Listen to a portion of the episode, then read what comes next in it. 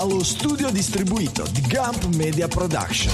Notizie di tecnologia, lifestyle digitale. Questo è Digitalia. Settimana del 27 marzo 2023. Tutti gli informatici hanno sentito parlare della legge di Moore e oggi lo salutiamo. L'Internet Archive e la sentenza del processo che lo ha visto imputato. Quanto rendono le spunte blu a Twitter? E che cosa ha detto il CEO di TikTok al congresso degli Stati Uniti? E poi un po' di realtà aumentata, Bard, videogiochi e molto altro in scaletta per un'ora e mezza dedicata alla notizia, quella digitale, all'italiana. Dallo studio distribuito di Milano Città Studi, Francesco Facconi. Dallo studio cittadino di Avellino, Massimo De Santo. E dallo studio di Milano Isola, Michele Di Maio.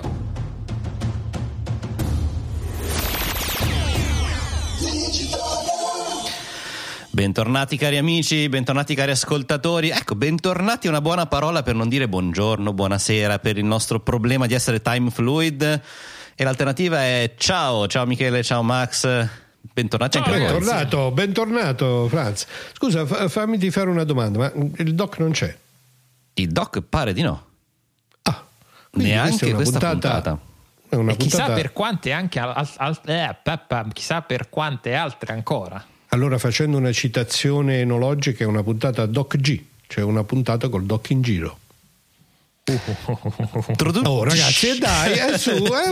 Ecco perché grandinava in campagna oggi. Hai visto? Vedi, con questo clima assolutamente... Ci voleva guarda, sentite, devo dirvelo, io insomma è chiaro, la mia presenza ormai, so vecchiarello, è più rarefatta, ma siete un po' seriosi, eh? Noi siamo seriosi. Sì. Sì. Ma sei sempre stato tu il barzellettiere, no, dello show. Tu hai scelto in scaletta, mi hai detto prima, ragazzi, questo devo dirlo in pubblico, prima della puntata, no, un piccolo briefing eccetera eccetera, fa stasera è una puntata divertente, ci stanno un sacco di cose, di belle notizie, la prima in scaletta è la dipartita del povero Gordon Moore. E dai, insomma abbiamo ormai questa povero, tradizione, insomma, dai, uno dei grandi della rivoluzione informatica, il famoso inventore, si può dire così, perché poi non è una legge della legge di Moore, ma soprattutto è una persona che realmente poi con l'architettura, con l'hardware che rende possibile la meraviglia di questo mondo digitale, ci ha avuto veramente tanto a che fare. Esatto, ed è morto all'età a 94 anni, quindi lo ricordiamo con grandissima stima e rispetto, e pensiamo che abbia avuto una vita bella, una vita intensa. La legge di Moore ha di fatto condizionato, no, la mente di tutti noi che abbiamo a che fare col digitale in questi anni. Professore, per i pochissimi giovani che non la conoscessero, è quella che sostanzialmente, detta in forma appunto non squisitamente tecnologica, ha previsto un incremento prestazionale dei calcolatori elettronici fondamentalmente lineare, no? Quindi l'idea era che a parità di tecnologia, a parità di superficie a disposizione, le prestazioni sarebbero raddoppiate ogni anno. Inizialmente era ogni anno, poi nel 75 è stata corretta a 2 anni ed è diventata poi appunto la legge di Moore, è stata popolare, in realtà da Caver Mead, che era un altro scienziato. Sapeste quanti articoli ci sono che dicono la legge di Moore è morta, abbiamo incontrato il limite fisico dell'integrazione dei dispositivi, e sistematicamente questa cosa poi veniva smentita. La legge di Moore è stata un oracolo, nel senso che proposta inizialmente come succederà così, che di anno in anno, di 2 anni in 2 anni la tecnologia raddoppierà la potenza di calcolo, è stata una profezia che si è autoavverata per tantissimi anni, fino a che a un certo punto nei primi anni 2000 tutto questo si è fermato, perché è cambiato un po' il modo di concepire, quindi non era più importante rimpicciolire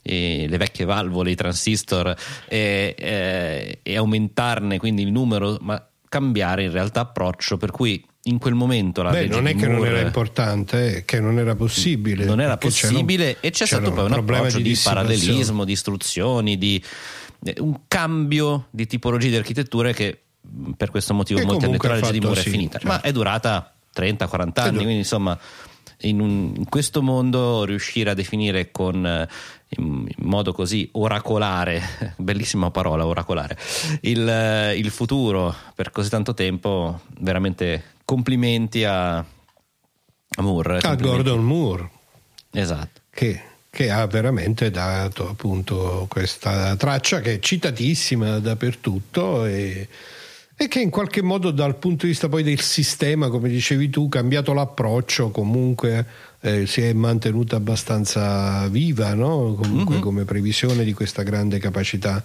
Sì, infatti finisci. Questa grande capacità di prevedere una espansione lineare della potenza di calcolo, che corrisponde poi ovviamente al fatto che tu riesci a fare le cose che oggi tutti conosciamo, no? Ma con un'architettura che sostanzialmente comunque è un'espansione verso il parallelismo di un'architettura di base che ha ormai quasi 50 anni. Mm-hmm.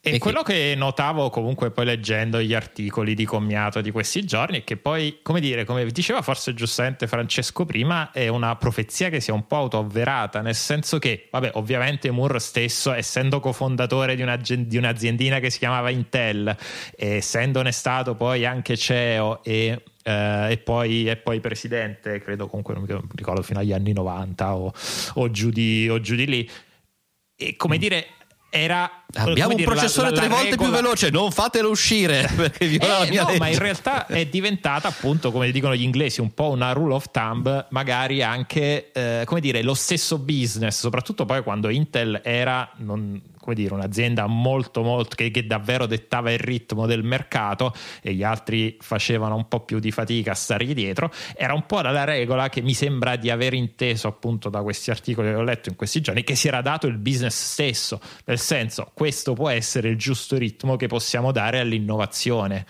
tanto appunto siamo comunque la prima azienda al mondo a fare chip. Poi appunto il mondo è cambiato. Per fare un'autocitazione, questo è un argomento molto interessante, cioè capire se effettivamente è stata più un adeguare la tecnologia a quella che era una previsione di business, piuttosto che sviluppare il business sulla base del passo che riuscivi a tenere. Questo è effettivamente un dibattito vivacissimo, Io ho sentito di tutto e il contrario di tutto. In ogni caso stiamo parlando di una di quelle persone che hanno fatto la storia del digitale e dell'informatica, e quindi cappello, salutiamo Gordon Moore e finiamo qui l'angolo triste di questa puntata e passiamo a qualcosa di estremamente divertente, perché chi non si diverte a parlare di processi alla cultura? Ma ci voleva la voce della legge, dai. Esatto, questo è il massimo del divertimento. È bellissimo vedere la colonna che abbiamo, che c'è un articolo, sta per iniziare, è iniziato il processo, è ora il processo, è finito il processo, è finito il processo, una chiave, ed è finito male. Aspetta, hai già spoilerato, cioè, Michele, dai, chi è che me lo racconta? Fra voi ci due? Stava nel racconto di questo processo. Adesso comincia, è cominciato, è finito. Qualcuno dice che è andato molto bene, dipende poi dal punto di vista. Esatto, dipende da che lato uno sta. Stiamo parlando del processo all'Internet Archive. Cos'è l'Internet Archive? È un'associazione, una no profit, immagino, che si è dedicata negli anni a raccogliere, come se fosse una vera biblioteca ma online, da una parte quella che è una parte della sapienza dell'umanità sotto forma di book, ma anche poi andandola a prestare agli utenti finali, alle persone che ne volevano usufruirne. Qual era il trick? Che riuscivano a stare, almeno secondo la legge degli Stati Uniti, nel mondo del fair use, perché davano via come una biblioteca. Io ho 10 copie di quel libro, ne do via 10, non ne do via 11, non ne do via 15. Quindi diciamo che finora era riuscita a stare un po' sottovento nei confronti delle case editrici, perché era un modello che somigliava proprio a quello delle delle biblioteche tradizionali fisiche. Esatto.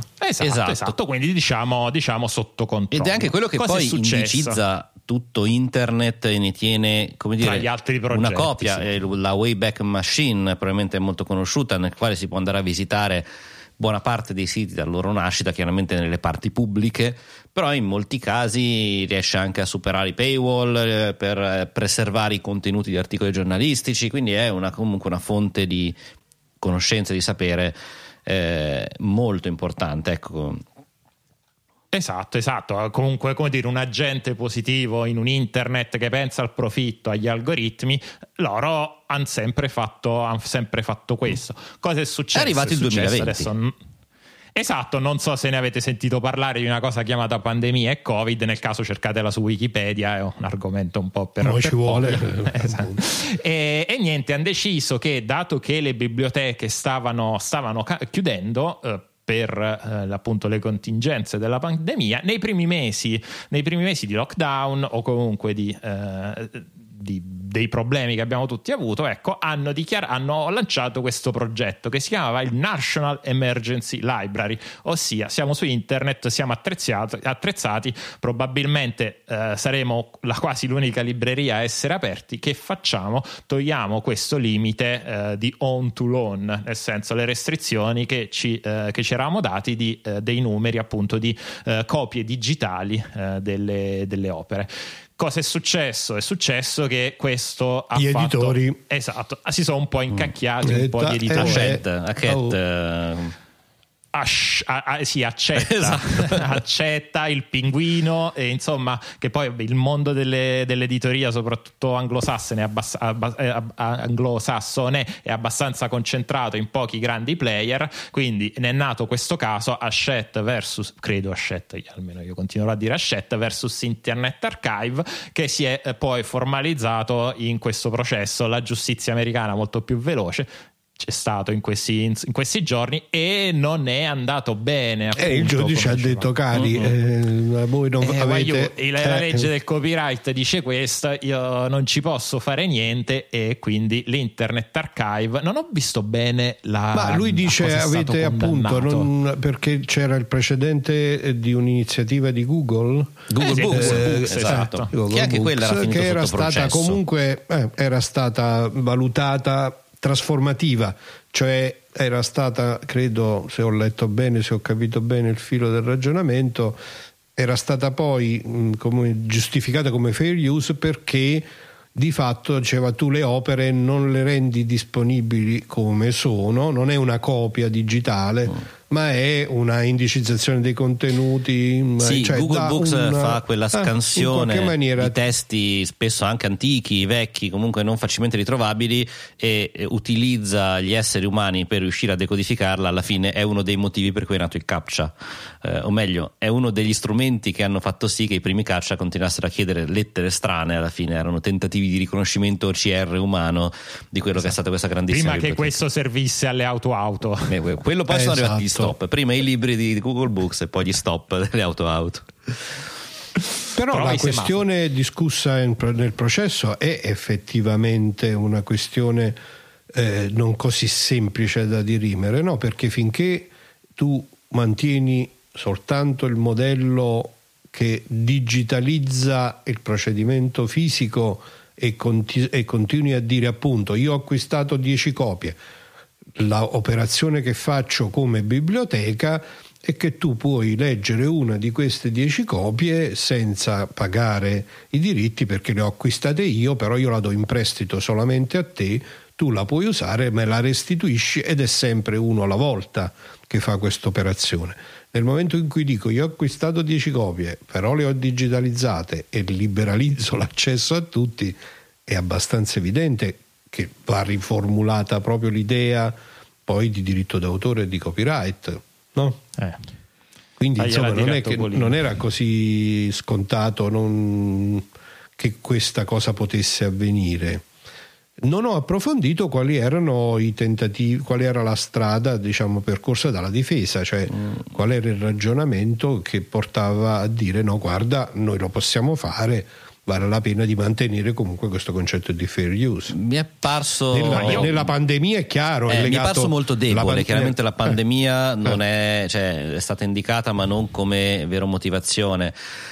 Alcune motivazioni è che questo tipo di prestito non avrebbe inficiato gli introiti delle case degli editori, anzi avrebbe addirittura promosso le vendite. Cosa non è stata provata. Il giudice gli ha detto nel senso, anzi hanno detto no, ma anzi stiamo parlando business, ma come dire, non hanno, perché così si diffonde la lettura e quindi incrementa è un po' deboluccio, poi in realtà stiamo parlando di un programma che è durato veramente poco, perché credo sia siccome ovviamente siamo arrivati oggi a un processo un po' più strutturato, però alle manine gli editori l'avevano alzati praticamente subito. Il programma credo sia durato qualcosa come 3 o 4 mesi, giugno 2020, ma forse anche meno, 1 o 2 mesi, perché ora che la pandemia è arrivata negli Stati Uniti, hanno fatto i loro lockdown e quindi l'Internet Archive decide di aprirsi, da lì a giugno è passato veramente poco tempo.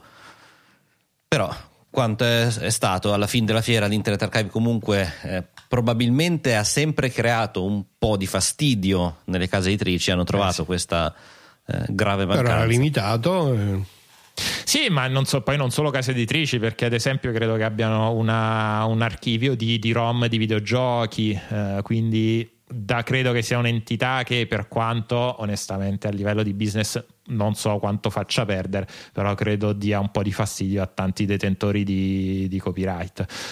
Continuerà a esistere, sì, perché in realtà da quello che si capisce dagli articoli, in realtà il futuro non è tanto diverso da quello che è stato in passato. Insomma, fino adesso continueranno a prestare libri a libri digitali, continueranno nelle attività, però c'è un precedente un po' da capire, che nella legge americana è molto importante, quindi sappiamo perlomeno che certe cose avranno comunque all'italiana, so che ci hanno già dichiarato che faranno appello, Sì, certo. Quindi la discussione non è chiusa qui. Bene, molto probabile. Invece approfittiamo, forse non tutti sanno che, o non tutti hanno notato che manca anche stasera il doc, e visto che quando vogliamo parlare di videogame il doc parte subito con Call of Duty, oggi videogame ma non parliamo di Call of Duty. Infatti Max mi hai girato un bellissimo l'informazione che è uscita la beta di un gioco che la beta di Diablo, tranne il doc stiamo aspettando tutti, diciamolo, Diablo 4. Caspiterina, erano anni che aspettavamo questa benedetta Diablo 4, erano 10 anni credo. Adesso io purtroppo non mi sono preparato, perché ho qua sopra la special edition di Diablo 3 e di là invece c'ho i miei CD originali di Diablo 2. Ma quindi non hai giocato su tablet alla pre-release? Diablo Immortal, guarda, Immortal. Diablo Immortal. No, l'avevo anche provato, però non era il mio tipo di gioco. Purtroppo la fase di essere, insomma, l'essere adulto non mi ha permesso neanche più di tanto di giocare questo weekend all'open beta, che ho proprio installato, giocato 10 minuti, non ho finito neanche il preambolo. Però Diablo, tanta roba. No dai, io ci ho giocato un paio d'ore e appunto tanta roba, nel senso che per gli appassionati della saga questa uscita del nuovo videogioco che promette che c'ha questo mondo infinito, no? Campagne su campagne, queste chiamate ai venti misteriosi che vengono lanciati periodicamente ma senza preavviso. E insomma, diciamo, sicuramente nell'ambito dei videogiochi una cosa interessante. Se non ricordo male, oggi ne abbiamo 27. Corretto. Mi pare che dura ancora fino a domani. Io avevo capito fino a stamattina, No? Comunque i nostri ascoltatori difficilmente potranno usufruire di questa beta, dovranno aspettare il 6 giugno per la versione ufficiale. Fra l'altro è il mio compleanno, non lo so, sappiatelo, nel senso, 6 giugno, sappiatelo, se gli volete regalare, perché costa. Ma anche il 3 uscì, perché credo che uscì al mio compleanno, che è il 25 maggio, quindi scelgono sempre quella, quindi Diablo 5 uscirà al compleanno del prof. Questa è ormai la nostra libretto rosso, profezia. Nel 2033 Diablo esce solo nei compleanni. Ho appena controllato che ha chiuso alle 21, quindi l'hanno fatta apposta per digitare. Vedi? Va bene. Adesso è stato evidente che hanno chiuso la beta di pubblica di di Diablo 4 alle ore 21 esattamente con l'inizio della nostra puntata, quindi giusto, perché sennò avremmo avuto gli tutti amici a giocare il negromante, esatto, tutti a giocare, sì, però sì, ho visto che stanno già aggiustando Proton, che è il motore che fa girare i giochi sullo Steam Deck per Diablo 4, quindi sono molto curioso di provarlo, anche per la prima volta il mio primo Diablo in portatilità. Vai. Nel frattempo andiamo un po' continuiamo con i videogame qua in maniera un po' più ampia, nel senso che in realtà è un articolo che ho provato a proporre in varie salse nelle ultime settimane, ma è stato sempre cassato, ma perché erano sempre citazioni che pervenivano dall'interno di Microsoft, ma come rumors, mentre invece adesso pare veramente dichiarato l'intento che Microsoft faccia uscire non appena soprattutto Apple permetterà di aprire il mercato degli store, il suo store di videogiochi. Fra l'altro, se vi ricordate, Microsoft provò a rilasciare Xbox Cloud, quindi la piattaforma di gioco in streaming sullo store di Apple, che però disse no, devi fare una singola app per ogni giochino, perché se no è come se stessi comprando uno store, eccetera. Adesso che un po' la cara vecchia Europa, un po' tutti stanno chiedendo a Apple Digital Service Act in arrivo, quindi Microsoft pare che arrivi, Epic è lì pronta da giorno zero, inizieranno probabilmente i primi store alternativi, saranno quelli dei videogiochi, che è uno dei settori più lucrativi probabilmente all'interno dei... Interessante.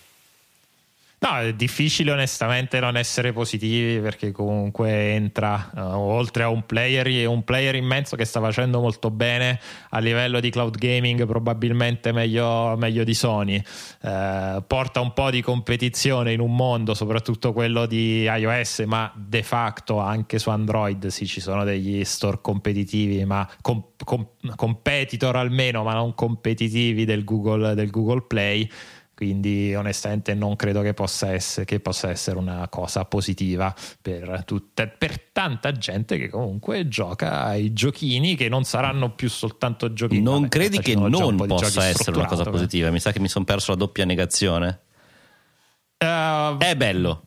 Sarà è positivo, bello, okay. È positivo. Ci piace. Positivo. Tra l'altro il cloud gaming, ammetto che ha vissuto negli ultimi anni un po' di alte e basse, soprattutto pensiamo al disfacimento di alti e Stadia, esatto, disfacimento di Stadia, ma in realtà quel poco che ho avuto modo di provarlo l'ho trovato effettivamente molto comodo in mobile, cioè l'essere non davanti alla propria console e poterci accedere o poter fare i videogiochi che uno farebbe sul divano, magari nei momenti di utilizzo del telefonino, in situazioni diverse, e per cui il fatto che i giochi non sul posto di lavoro, assolutamente non sul posto di lavoro, però magari in vacanza quando uno va via mica si porta tutta la console dietro, sì, qualche o sulla metropolitana e lì non so se la banda dura, però l'idea è proprio quella di poter comunque continuare l'esperienza casalinga, perlomeno io l'ho vissuta in questo modo, quindi l'idea che arrivi uno store, poi di fatto sarà la piattaforma Xbox Cloud che verrà riproposta, mi sembra molto molto interessante. Un altro player che sembra andare nella direzione di un suo store, visto che ha di fatto spammato di molti titoli interessanti lo store dei vari dispositivi mobile, è Netflix, che finora abbiamo pensato come piattaforma di film, ma già da quant'è? 6 mesi, un anno, ha iniziato a rilasciare giochini interessanti. Prima quello di forse il primo è stato di Stranger Things, una specie di Zelda ambientato, sì. E adesso titoli molto curiosi, molto belli, non so se avete avuto modo di curiosarne qualcuno. No, i titoli no, però l'idea in sé è appunto un'ulteriore espansione del mercato e da un player nuovo in questo settore. Ecco, sì, quindi qui secondo me stanno facendo un po' la stessa mossa, le stesse mosse di Spotify a livello di cerco engagement, cercando di spendere un po' di meno, anche perché oggi i giochini che ci sono su Netflix sono comunque un numero relativamente limitato sicuramente rispetto ai contenuti video, con dei budget non particolare, diciamo che però si posizionano i giochi indie. Non sono AAA probabilmente ancora, ma non sono neanche indie, cioè iniziano ad avere dei giochi un po' costruiti, perlomeno per quello che ho visto, gli ultimi soprattutto, iniziano ad essere avventure strutturate con buon doppiaggio, buoni contenuti, e l'idea che adesso arrivino con una piattaforma in streaming, e probabilmente Netflix ha le competenze tecniche per riuscire a fare uno streaming fluido ed efficace, apre anche lì un interessante scenario. Soprattutto, ecco, la differenza rispetto a Spotify, per come la vedo io, è che Netflix possiede un sacco di proprietà intellettuali, di IP, sulle quali può costruire dei videogiochi interessanti, cosa che magari ha... è diverso dalla piattaforma di Spotify, che dalla musica, come dire, i podcast non vengono fuori così naturalmente, ha dovuto creare delle nuove proprietà o acquisirne come Rogan, ma non può sfruttare marchi come possono essere appunto Stranger Things o varie serie. Certo, non può sfruttare i Led Zeppelin per fare un nuovo album dei Led Zeppelin o un gioco o un film sui Led Zeppelin. Il nuovo album dei Led Zeppelin sarebbe bellissimo da questo punto di vista. L'idea è giusta l'osservazione che, avendo a disposizione la proprietà intellettuale di contenuti che comunque sono stati virali, no? Alcune serie sono sicuramente state virali, questa cosa... se hanno i giusti strumenti per riproporla in chiave videogiochi, sono d'accordo che è una cosa che può aprire un mercato, anche una concorrenza anche nuova da questo punto di vista. Cosa assolutamente non facile, vedi il tentativo di Amazon che è già andato a cavalariaria, Google non mi ricordo se anche loro avevano provato a mettere in piedi uno studio per creare il gioco. Ne avevano di studi. È riuscita a Microsoft. Beh, oddio, Microsoft comunque un piedino nei videogiochi l'ha sempre avuto con Age of Empires Flight Simulator, e poi prima che arrivasse l'Xbox, Solitario, Minesweep, Solitario, Gorilla.buzz, andando ancora più indietro nel tempo. Che bello Gorilla.buzz, lo voglio recuperare. Minekeeper, come si chiamava quello delle Minesweeper. Detto anche campo minato per gli italofoni. Il campo minato, giusto. Quante ore senza capire come funzionasse, per poi essere illuminato. Ok, cambiando totalmente argomento, e dai, un po' di AI ogni tanto bisogna tirarla fuori, ma poca. L'avete visto la pubblicità sponsorizzata, anzi il meme che sta girando, ribattezzato il Balenciaga Pop? Cioè, poi non solo Balenciaga, appunto il Papa, con che oramai credo che non cammini neanche in maniera indipendente, ma bello anche tosto, perché si vede che sotto questo bel piumino, questo Monclerone, c'è un bel fisicaccio, c'è un bel fisicato, anzi con una posa quasi da duro dietro, e scusa, assolutamente. E poi non so, adesso io non so se qualcuno poi ci sia anche cascato, però effettivamente, come le ultime creazioni delle AI generative, è piuttosto realistico. Per me è ancora nell'Uncanny Valley, e quindi mi sembra, oltre che appunto, anche se togli so che il Papa non cammina più e che non ha il fisicozzo di The Rock, ecco, forse difficilmente il Papa che autografa la Ferrari bianca, quello probabilmente si percepisce la falsità, ma il Papa con questo vestito bianco papale con tanto di cintura, classica cintura da Papa, però estremamente visibile, riconoscibile il marchio sponsorizzato, sembra essere talmente realistico. Il motivo per cui l'abbiamo messo un po' in trasmissione è che c'è stata una reazione molto forte, perché molti hanno percepito come possibilmente vera, nel senso che finora tutte le immagini deepfake comunque hanno dato l'idea che fossero, cioè probabilmente erano esagerate o non volevano portare a una reazione di massa in questo modo. Questa immagine è probabilmente una delle prime che ha colpito e scandalizzato, quindi è la prima disinformazione che è andata veramente a segno, perché io ne ho visti di commenti che non mi sembravano delle reazioni giocose, ma quanto del reale sdegno. Guarda, più che disinformazione in senso stretto, che un po' fa il paio, no, con l'altra cosa che abbiamo comunque insieme osservato, che è quell'altra sull'arresto di Donald Trump. Secondo me, più che una reazione di sdegno, come se davvero la cosa fosse percepita come vera, scusate la ripetizione, è piuttosto l'accorgersi dell'estrema qualità a cui si è arrivati, no? Sì. Cioè queste immagini hanno portato anche chi magari non ha mai giocato con Midjourney o equivalenti a toccare con mano che livello di realismo e di creatività in questo finto realismo si riesce a raggiungere. E questo è il tema, piuttosto che aver davvero, dice, ah, 1 milione di persone hanno capito che quello era veramente il Papa. Questo mi sembra meno, sì, meno possibile. Però 1 milione di persone hanno detto, caspita, potrebbe in un altro essere contesto, vero, con una cosa meno magari meno spinta all'estremo, no? Perché appunto, come dicevamo, sono situazioni davvero un pochino estreme. Se costruisci un'immagine di Massimo De Santo che ne so, esce da una banca con un sacco pieno di bigliettoni, forse ci cascano. Max, già, no? Se esci col sacco così $1 da una banca italiana, insomma, non è che ci stiamo a credere, esatto, molto. Quelli sono i soldi delle donazioni di Digitalia, ricordiamo. Perché $, scusa? Cioè, euro. Abbiamo questo bell'euro. Tipo Banda Bassotti. Un sacco pieno di euro, esatto.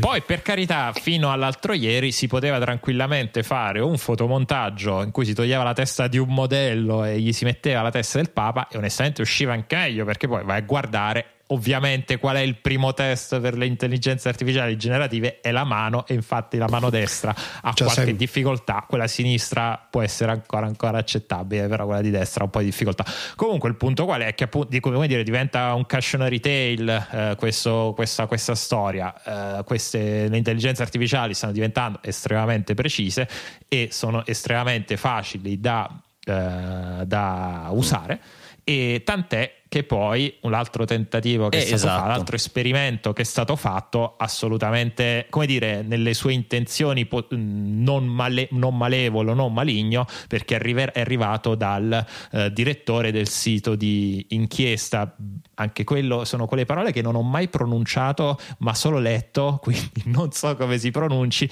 Bellingcat, non lo so, comunque è un sito super famoso di giornalismo d'inchiesta nato sul digitale. Il direttore ha provato a dire, ok, facciamo questo, basta sforzi di immaginazione, Trump ha detto che verrà arrestato quando era matto, vediamo che succede, e quindi ha generato delle foto che, per quanto siano, hanno comunque quell'estetica dell'intelligenza artificiale, dove appunto se hai un occhio riesci a capire che c'è qualcosa di strano, però forse sono ancora, a me mi hanno impressionato ancora di più di quelle del Papa, anche per la complessità delle immagini stesse. Sì, perché c'era anche proprio il momento storico, appunto Trump che dichiara questo, mi arresteranno, già, come dire, un'uscita curiosa, che poi sappiamo che sui suoi follower, sul suo social network rischia poi di produrre, insomma, delle reazioni. L'abbiamo visto anche in passato come sue parole comunque portino a dei risultati nel mondo reale. Questo tipo di foto, per quanto non generate da lui e non con quell'intento magari di auto scagionarsi eccetera, ma mi chiedo come siano state viste veramente da una certa parte dell'opinione pubblica americana, e comunque sono distrattamente impressionanti, cioè comunque vedere lui che viene scortato dalla polizia, ma anche il momento in cui vestito di arancione firma i documenti con dietro tutte le persone che lo guardano, è credibile. Sì, c'è tutta la storia, esatto. Cioè non sono io in galera che non mi vuole nessuno, è l'ex presidente degli Stati Uniti, quindi con tutta un'enormità di persone dietro. Esatto, e ancora di più ha fatto anche le immagini sapete che nei tribunali americani non possono entrare i giornalisti con le macchine fotografiche, ed è per questo che ci sono degli sketch artist che fanno i disegnetti che poi finiscono sui giornali, perché appunto non posso entrare macchine fotografiche. Nel thread ha generato anche, si è immaginato, gli sketch delle inchieste, del processo, nonché poi le reazioni dei figli di Trump, della figlia di Trump, di Melania Trump, insomma veramente tutta la storia di Trump arrestato fino al vestito arancione che gioca a basket, che fa i sale. Ci avete creduto, mi spiace tanto dirvelo. ma non è andata così. No, ma la cosa più interessante, immagina un futuro in cui per una serie di catastrofi, oppure non c'è bisogno delle catastrofi, no, fra 2000 anni a un certo punto si accede ad un archivio perché tutto il resto si è perso, e in questo archivio ci sta questo thread simulato e tutti riporteranno sui libri di storia del 4020 che il 25 marzo l'ex presidente degli Stati Uniti è stato arrestato. Prima di continuare con qualche numero, perché abbiamo i numeri su come sta andando Twitter e come sta andando Mastodon, sono molto curiosi, ne parleremo. Vogliamo prima ringraziare il nostro sponsor per oggi, che è Active Powered, il rivenditore ufficiale italiano di ActiveCampaign, piattaforma di mail marketing automation. Dovete gestire campagne di marketing o comunicazione online? Ci sono ben pochi sistemi che possono rivaleggiare con ActiveCampaign, qualsiasi siano le vostre esigenze di marketing online. ActiveCampaign vi mette davanti un editore di email avanzato, con la semplicità del drag and drop vi permette di realizzare campagne moderne ed eleganti. Dopodiché, con ActiveCampaign automatizzate tutto. Potete inviare una mail all'iscrizione del vostro sito internet, potete inviare una mail nella data del compleanno del vostro cliente, potete inviare una newsletter a tutti i contatti e infine potete collegare il tutto con la piattaforma advertising di Facebook. Questi sono esempi semplici, ma la potenza della piattaforma è la sua automazione spinta che vi permette di creare funnel anche molto complessi, tipo inviare email in base alle pagine visitate dagli utenti, oppure inviarli in base alle azioni fatte o non fatte dagli utenti stessi. E poi potete analizzare i risultati generando report esaustivi di ogni tipo. Grazie ad Active Powered, la piattaforma è al 100% localizzata in italiano e se avete bisogno di aiuto anche il supporto tecnico è disponibile nella nostra lingua, via ticket, chat o telefono. Niente call center che smaltiscono le chiamate. E interagire con Active Powered permette di avere tutti i costi a fatturazione europea, il che non è mica male. Ma Active Powered è molto di più che mail marketing. È possibile connettere qualsiasi servizio ad ActiveCampaign, che diventa l'archivio che contiene tutte le informazioni utili all'azienda per comunicare con i propri clienti, a prescindere dal mezzo. Si può ad esempio collegare Whatsapp e inviare un promemoria di un appuntamento al cliente, oppure Telegram, SMS, Slack, Zendesk. Si possono integrare i fogli di Google ed Excel ad esempio, oppure molte di queste integrazioni sono gratuite e non necessitano di programmazione. Se invece uno è in grado di programmare e utilizzare le API, può connettere praticamente qualsiasi cosa. Un altro elemento di cui non vi ho mai parlato: ActiveCampaign integra un sistema CRM per la gestione delle trattative commerciali, utile per il libero professionista che di solito si perde fra mille richieste di clienti, e qui invece può gestire tutto tramite la piattaforma, anche con l'app dedicata per smartphone con task, avvisi e promemoria. E se si hanno diversi agenti o venditori, possiamo dare a ognuno di loro un accesso, in modo che ognuno segua le proprie trattative, mentre il responsabile può accedere a un pannello di statistiche avanzate, dove vede i tassi di conversione degli agenti, i task non finiti e magari identificare problematiche nell'iter delle trattative. Insomma, Active Powered è molto di più di un sistema di gestione marketing, è un vero e proprio metodo che vi permette e vi insegna le migliori strategie di marketing per generare clienti fidelizzati. Vai su activepowered.com e scopri un mondo migliore per fare marketing online. Grazie ad Active Powered per aver sponsorizzato questa puntata di Digitalia.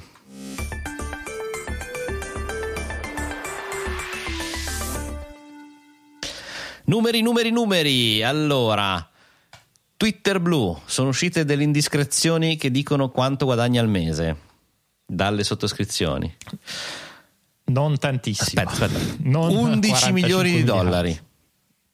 Quant'è che spendeva Elone? Beh, per me non sarebbero male, no, però dipende, come al solito dipende come lo guardi. È una ricerca che viene da Sensor Tower, che è un'agenzia che ha provato a misurare le revenue di Twitter blu, che vengono però, attenzione, soltanto dalla parte degli app store, se non ricordo male, quindi comunque manca la parte di chi ha comprato l'abbonamento tramite il sito, dove tra l'altro costa anche un pelo meno. Quindi dici che in realtà stanno facendo faville? No, beh, oddio, da qui a fare faville no, anche perché stiamo parlando di una misurazione fatta a letteralmente poche settimane dal lancio negli Stati Uniti del programma e a pochi giorni dal lancio global. Oramai credo che sia global o qualcosa del genere, in Italia è anche arrivato qualche giorno fa. Quindi, come dire, se sono bravi questo numero può crescere. se non sono bravi, attenzione, perché può anche essere, come dire, l'hype del momento, e questo numero può andare anche più basso, anche perché sempre nel report c'è scritto che buona parte di questi introiti vengono da sottoscrizioni mensili, e quindi insomma sappiamo come può essere volatile. Cioè, sì, giustamente si parla di un centinaio di euro di investimento all'anno, e prima di farlo, esatto, soprattutto in questo momento in cui si chiacchiera molto di Twitter, probabilmente l'utente medio sta a guardare, anche l'utente professionale.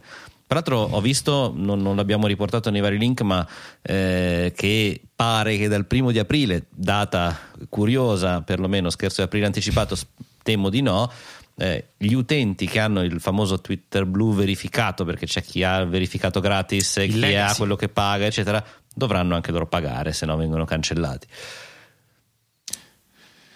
Esatto, cioè sono comunque, per carità, 11 milioni che Twitter non faceva prima, eh.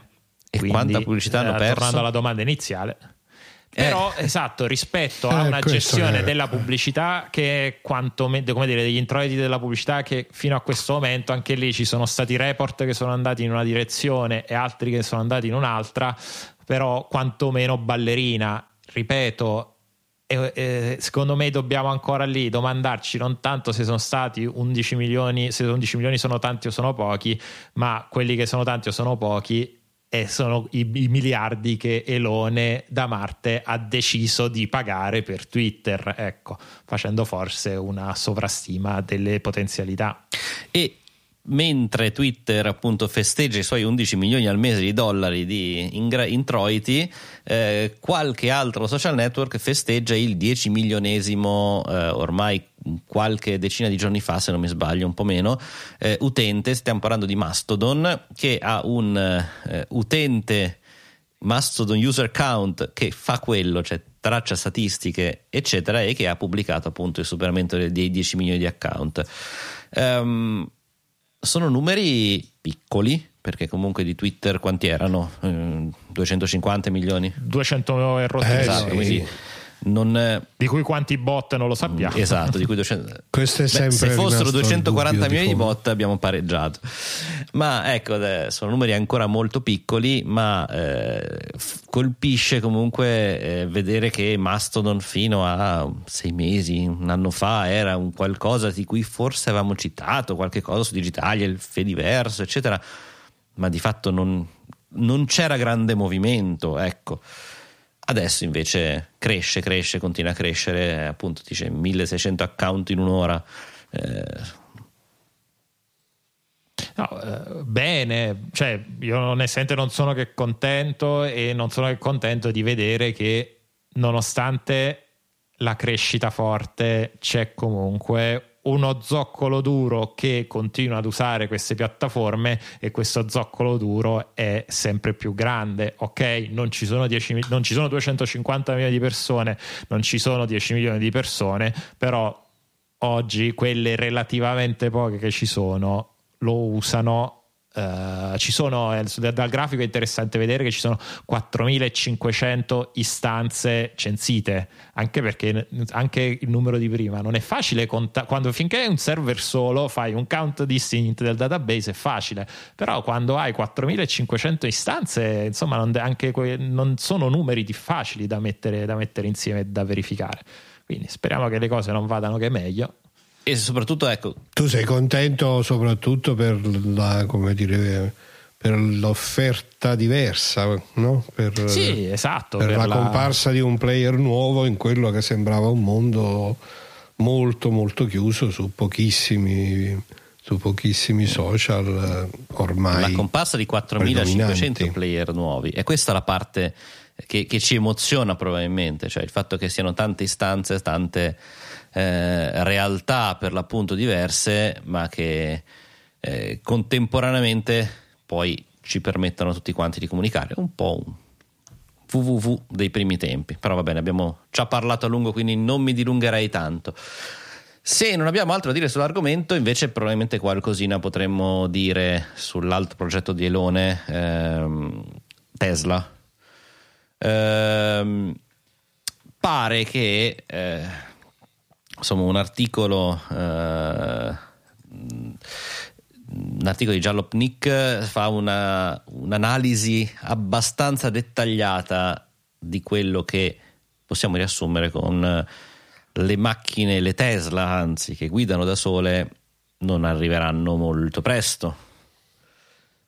Avete... È una cosa che avevamo detto, credo, già un annetto e mezzo fa, perché appunto la guida autonoma in condizioni reali, anzi credo che ci sia stato un periodo in cui c'è stato un dibattito molto vivace su questo, che poi si è un po' smorzato, ma effettivamente poi il problema è sempre quello, il passaggio in un ambito reale del self-driving non è legato soltanto alla capacità della casa specifica costruttrice di realizzare la sua macchina con l'intelligenza artificiale migliore del mondo, è anche un problema di infrastruttura, è un problema di come è costruito tutto il sistema di guida, il mondo reale, esatto. Il mondo reale è molto più, come era quel fatto che ci sono molto più cose in terra e in cielo che in tutta la sua filosofia, e qui ci sono più cose in terra e in cielo che in tutti i tuoi modelli neuronali, no? Diciamo che o sulle strade della Silicon Valley è possibile, secondo me, no? È possibile andare nella direzione delle auto a guida autonoma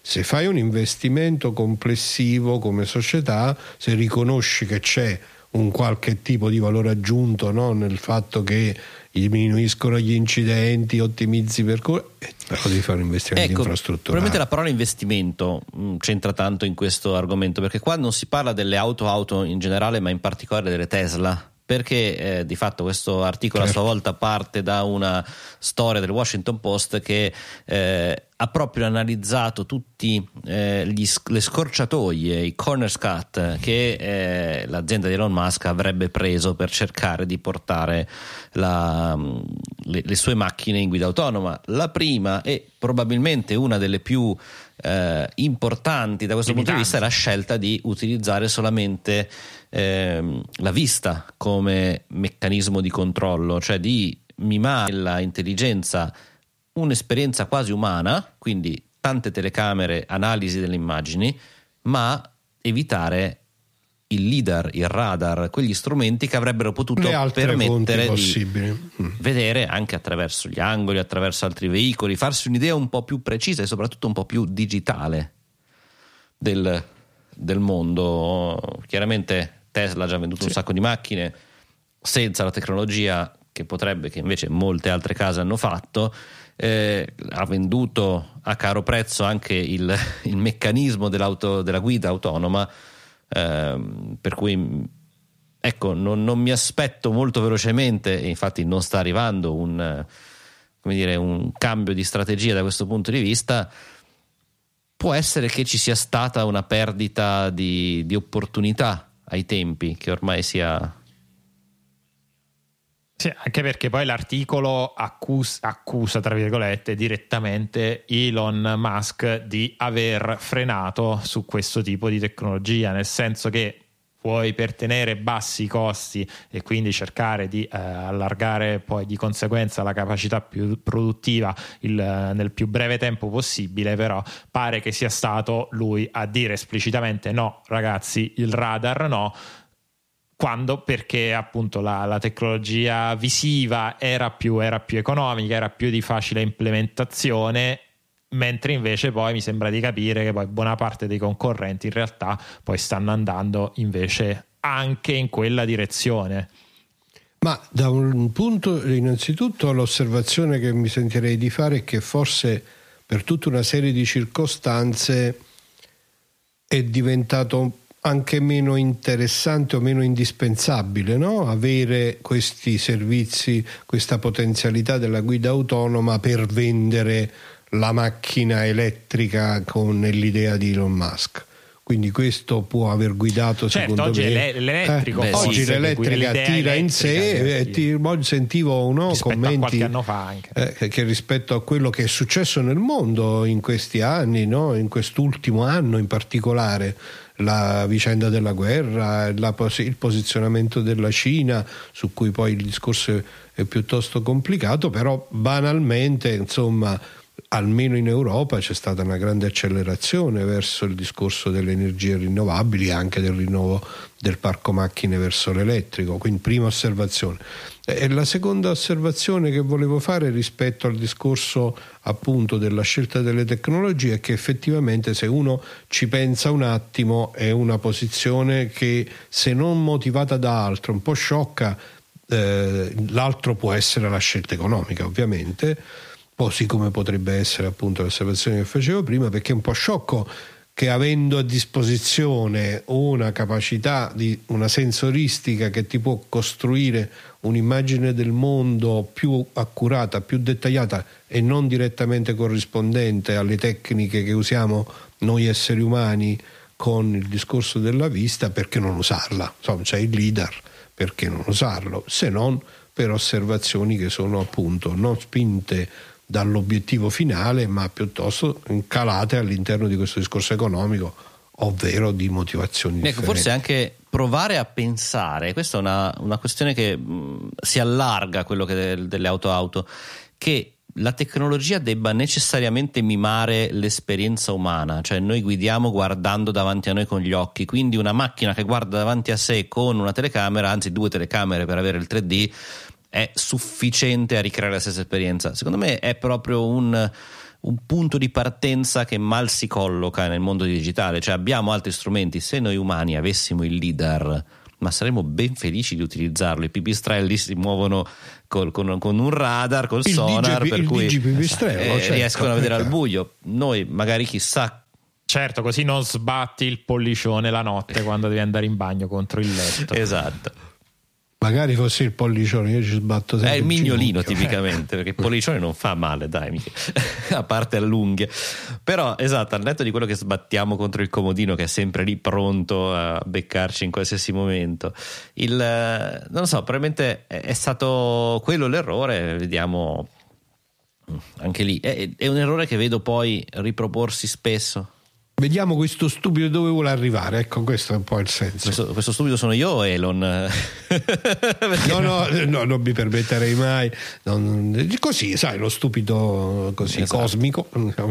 Vediamo dove vuole arrivare. Però nel frattempo Tesla ha detto, ok, visto che le auto non funzionano, prendiamo il progetto del AirPad, no, come si chiamava, AirMat, il ricaricatore di Apple che non è mai uscito... E facciamone uno noi e vendiamolo a caro prezzo, e l'hanno fatto, e quindi facciamolo bello, però grosso, facciamolo pesante, come il Cybertruck in Alcantara.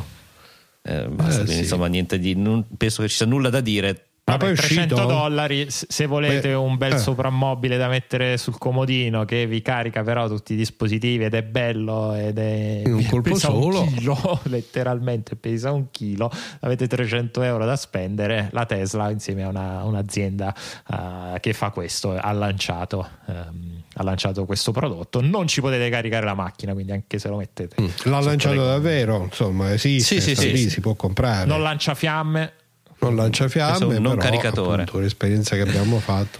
Allora, ci potete raccontare cosa ne pensate anche voi di quello di cui parliamo, sia in diretta su Twitch o su YouTube o direttamente sul nostro canale Slack, digitalia.fm/Slack, il lunedì sera mentre registriamo, o tutta la settimana. Su Twitter siamo Digitalia FM, su Mastodon siamo Digitalia FM @mastodon.1. Trovate poi anche me e Michele su Mastodon con i nostri nomi e cognomi, e me, Michele e il prof su Twitter. Ormai i nostri dongle li conoscete, in caso sono MDSOL, io, Mickey6, Michele con 2K e 2X alla fine, e Massimo De Santo, quello più facile, più comodo da riuscire a cercare, il nostro prof. Quindi scriveteci e magari convincete anche qualche vostro amico a conoscere Digitalia se ancora non ha avuto modo di ascoltarla. Cambiamo argomento. Pare che sia trapelata, anzi sia stata fatta una demo del famoso headset di realtà aumentata, realtà mista di Apple agli executive, ai dirigenti principali, in quel di Cupertino, articolo che qualcuno è sopravvissuto. Qualcuno è sopravvissuto, in realtà pare, non capisco questi articoli se vogliono cercare di abbassare l'asticella ai minimi storici, perché per far sì che quando arriverà veramente questo prodotto tu dicono vabbè non è così male, ma se vedete tutte le recensioni che sono state fatte di questo incontro pare che sia un qualcosa di estremamente scomodo da tenere, con una batteria pesantissima che va cambiata spesso, non c'è nulla da fare, non ci sono applicazioni utili, contenuti multimediali ma pochi, e costa tanto. Appunto, cioè, alla fine non è sopravvissuto. Però lo vorrebbero far uscire, certo, pare a giugno. Quindi sembrerebbe, esatto, pare che oramai al dab un po' ottimisti, diciamo.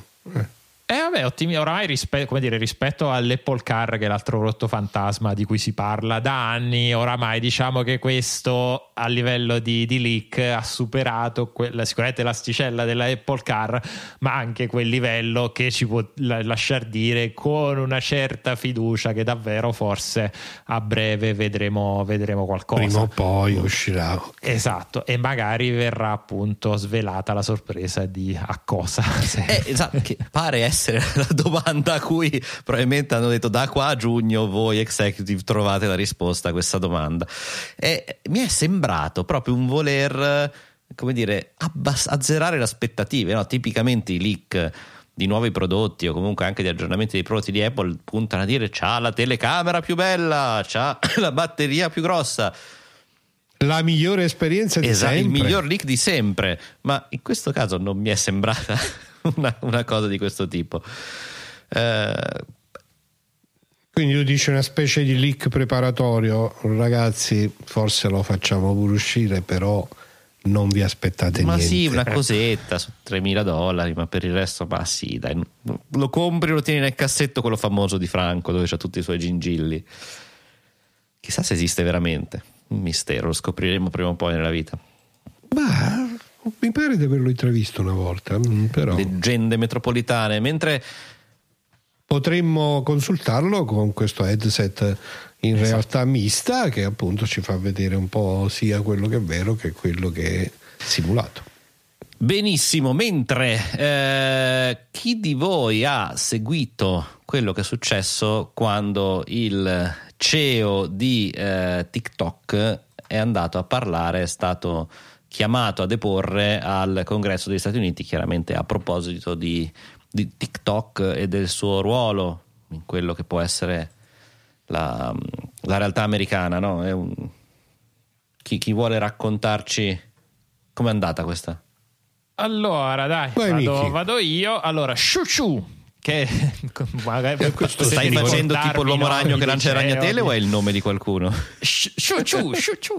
Invece no, è il nome e il cognome del quarantenne CEO di TikTok, che è stato letteralmente arrostito da membri del Congresso degli Stati Uniti per 5 ore giovedì scorso. Insomma, c'era l'udienza relativa a tutto il discorso di TikTok e c'è stato veramente un susseguirsi di parlamentari, congressmen americani che gliene hanno dette veramente di ogni, ed è stato abbastanza, poi come dire, lui non ha fatto neanche onestamente, voi per una cultura anche magari un po' diversa, non ha fatto tutto neanche questo sforzo, se vuoi, di cercare di controbattere, anche perché ripeto era praticamente un plotone di esecuzione. Allora, lui si era preparato bene, esatto. Lui si era preparato bene per arrivare al congresso e dire noi non c'entriamo niente col governo cinese, quando appena prima, poco prima,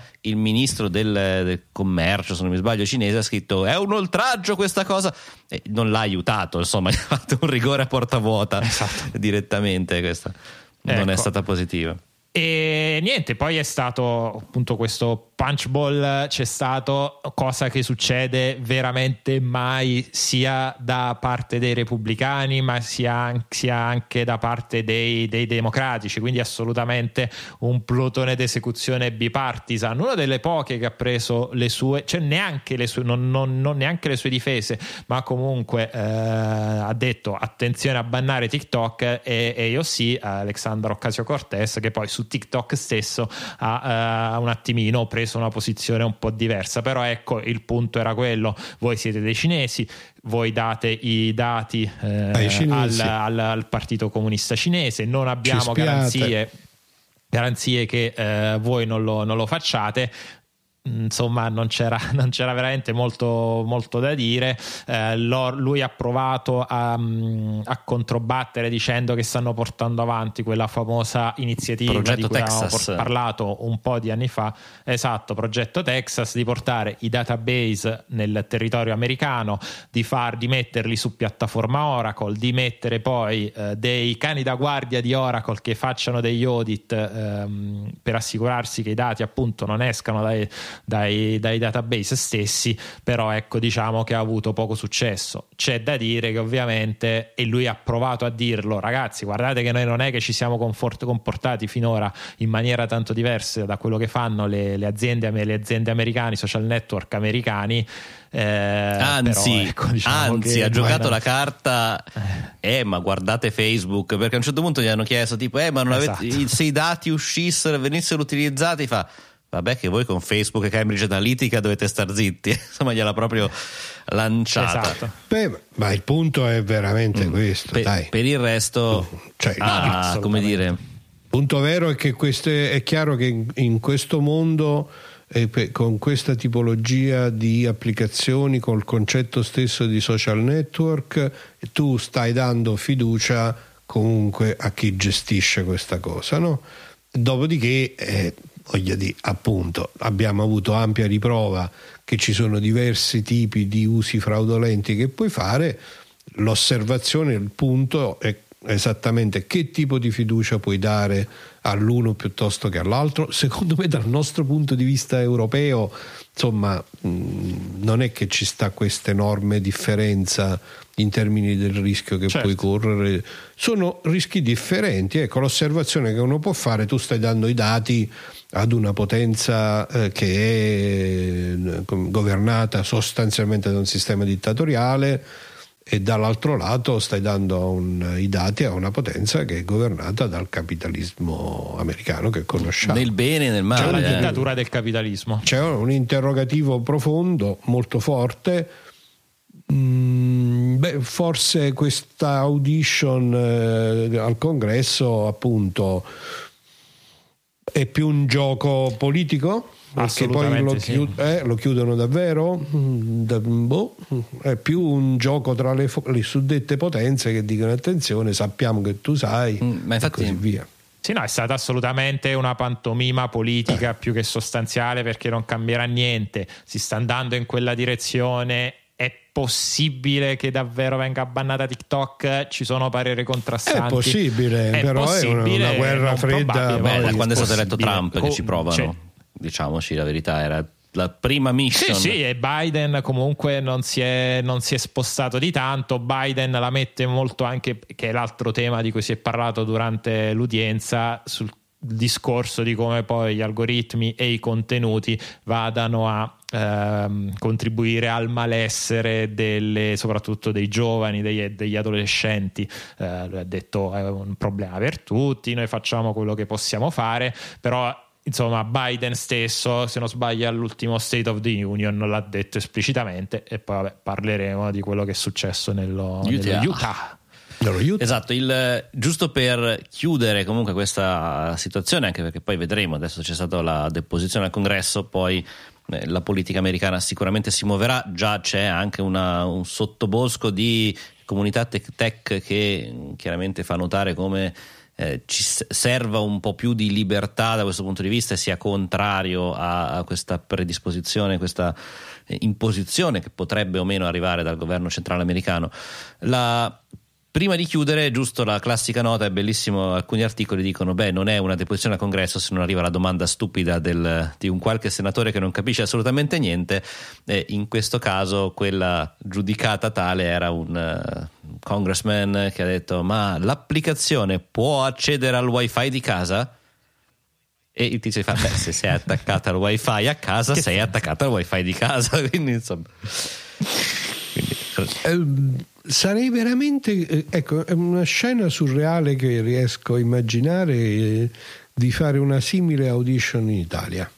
Ah, certo, non credo. Nel nostro Parlamento sarei veramente curioso di vedere che succede, che tipo di domanda farebbero i nostri parlamentari. Va bene, allora io direi che passiamo un momento al momento più importante della puntata, ovvero i produttori esecutivi.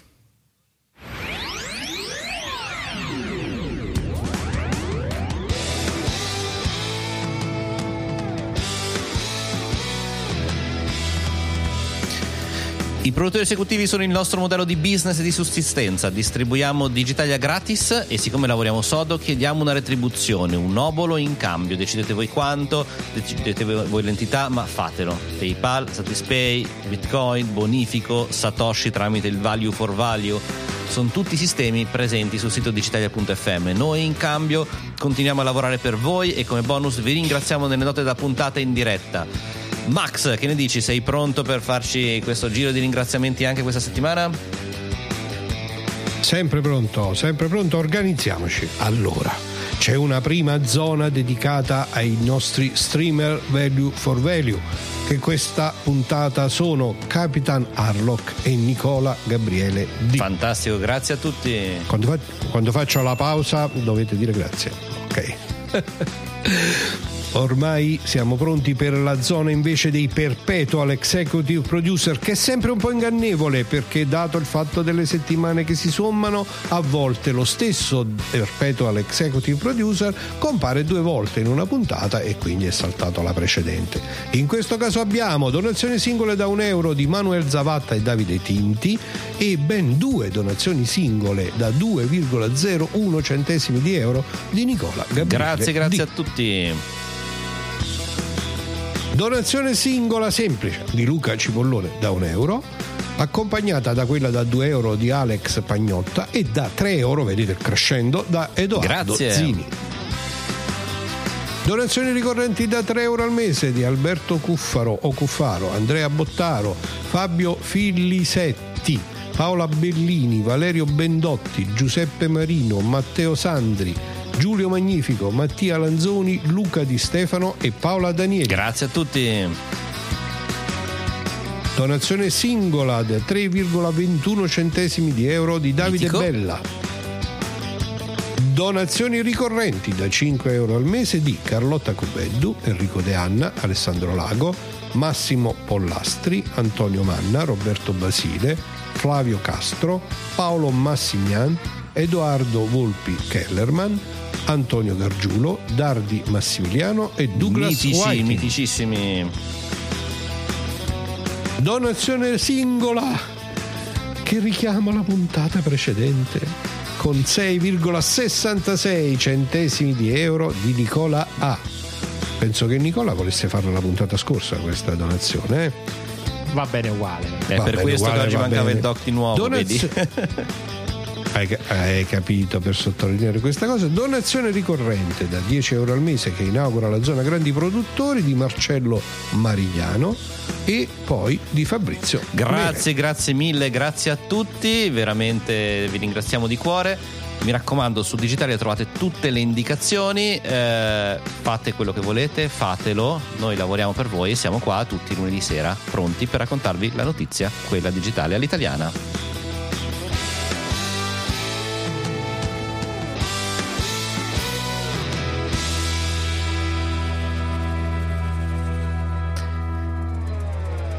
Eravamo tutti fomentati per lo Utah. Che è successo in Utah? Nello Utah, tra l'altro con una precisione, quasi mentre il CEO di TikTok era lì a si difendeva con una precisione abbastanza da far pensare, il governatore Spencer J. Cox, repubblicano, ha convocato una cerimonia, una conferenza stampa per firmare una legge, quasi a dire: sì, voi a Washington bla bla bla siete lì che parlate, noi qua invece facciamo, agiamo. Esatto.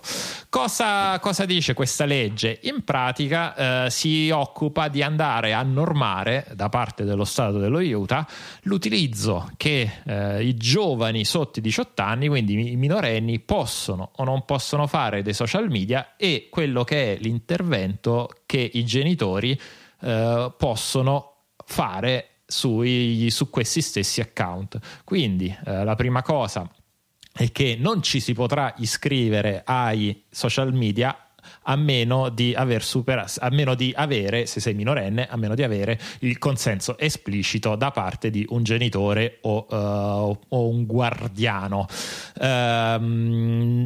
L'utilizzo stesso di questi social media di default viene bloccato tra le 10:30 della sera e le 6:30, a meno che lo stesso genitore non lo permetta esplicitamente. Questi genitori che poi possono andare a guardare dentro l'account del figlio anche nei messaggi e quindi andare a vedere quello che è, come dire, la parte non pubblica degli account.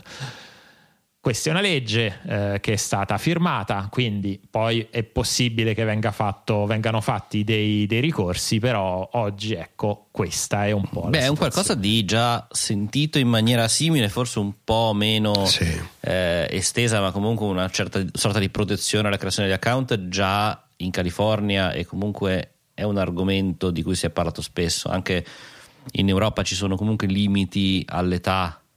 Non è la maggiore età, ma ci sono dei limiti che di fatto sono spesso superati, quindi chi avrà l'onere del controllo da questo punto di vista? Perché effettivamente negli articoli si parla di l'applicazione dovrà implementare i meccanismi di controllo dell'età, però non è chiaro se questo è effettivamente un obbligo di legge o semplicemente sia vietato e quindi ci voglia un'autodichiarazione, cosa che abbiamo visto poi anche negli account WhatsApp, Facebook dei nostri tempi, nei nostri giorni, che insomma non è mai stato bloccato. Quanti anni hai? Certo che ce li ho.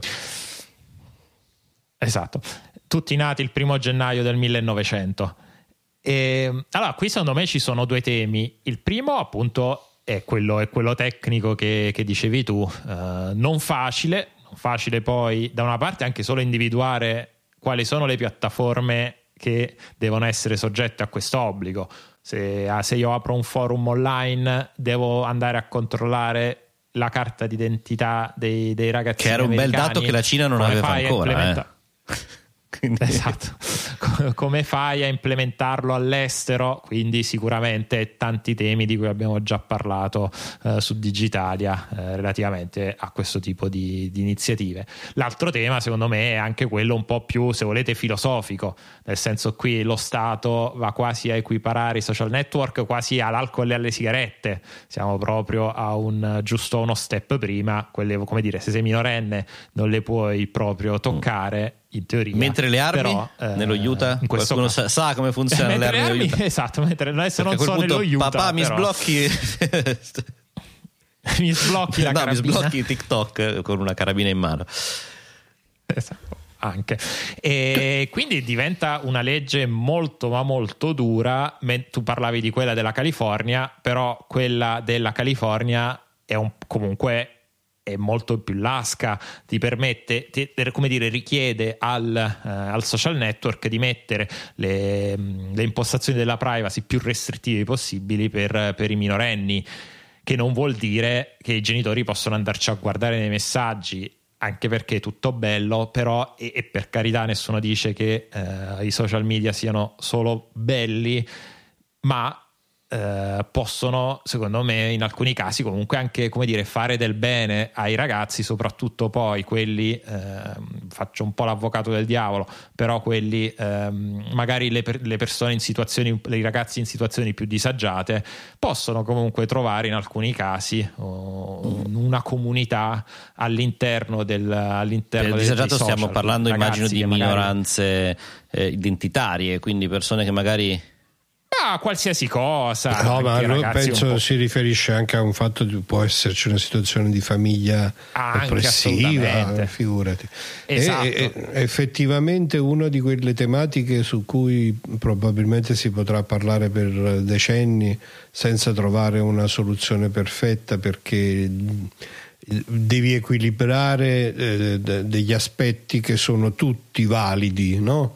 perché da un lato esiste, credo, io sono personalmente molto d'accordo sul fatto che durante la formazione e durante il periodo di sviluppo adolescenziale in particolare l'accompagnamento sano da parte della famiglia nei confronti della persona che cresce è un obbligo e nello stesso tempo è una salvaguardia, e questo è un aspetto. Dall'altro lato è altrettanto evidente che questo aspetto può essere abusato anche banalmente, senza pensare appunto a chissà che cosa, però ci possono essere famiglie oppressive, ci può essere un'ingerenza che di fatto schiaccia la personalità del ragazzo e così via. Quindi già solo fuori, al di là delle tecnologie, no? Senza proprio mettere in mezzo qual è lo strumento col quale poi si fanno le cose, già questa tematica di per sé non è che c'è una soluzione perfetta, è affidata a un consenso sociale normato e esatto. Soprattutto è affidata alla pratica poi della vita quotidiana della famiglia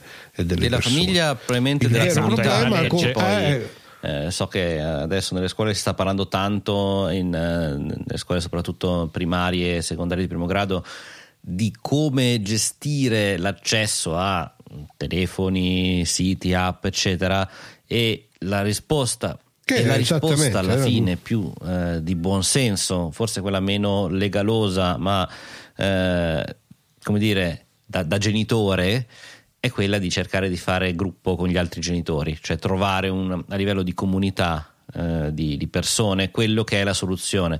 Chiaramente questo funziona quando si è in una situazione di comunità molto positiva, propositiva, nel quale si riesce a posticipare l'accesso a certi strumenti, in altre situazioni può essere impossibile e lì chiaramente diventa molto complicato. Però che sia necessaria una legge così restrittiva, non lo so, mi sembra... Ma necessaria, la legge è sempre un riflesso di una realtà sociale di un certo tipo, perché immagino che se viene fuori una legge così vuol dire che le persone che rappresentano, che sono state poi nei nostri sistemi, che sono state democraticamente elette a rappresentare la popolazione, raccolgono una spinta in quella direzione. Non immagino che ci sia il contrario, che ci sia qualcosa che è imposta dall'alto. Quindi la domanda va fatta rispetto appunto a che tipo di risposta quella società dà a un fenomeno effettivamente nuovo. Il vero problema, che poi è la tematica di fondo di tutta la nostra, di tutto il nostro anche impegno, a diffondere la conoscenza di quelle che sono le caratteristiche delle tecnologie digitali, quelle che sono le potenzialità e di quelle che sono i rischi. Il vero problema è proprio questo: siamo di fronte a una nuova tecnologia che sconvolge un certo modo di relazionarci tra di noi, che lo modifica, che lo, sia nel bene che nel male, come sempre dipende poi da come saremo capaci noi come società nel suo complesso di reagire a queste cose e di costruire una direzione positiva. Purtroppo sono un po' tutti esperimenti, in un senso, certo, piuttosto quindi che stiamo a osservare quello che accade nello Utah e pensiamo e analizziamolo prima di importarlo. Io ho un figlio minorenne nello Utah, poverino, adesso gli dovrò dare, scherzo, mio figlio è maggiorenne, però manca a farlo apposta. Io ho un figlio nello Utah che lavora a Salt Lake City.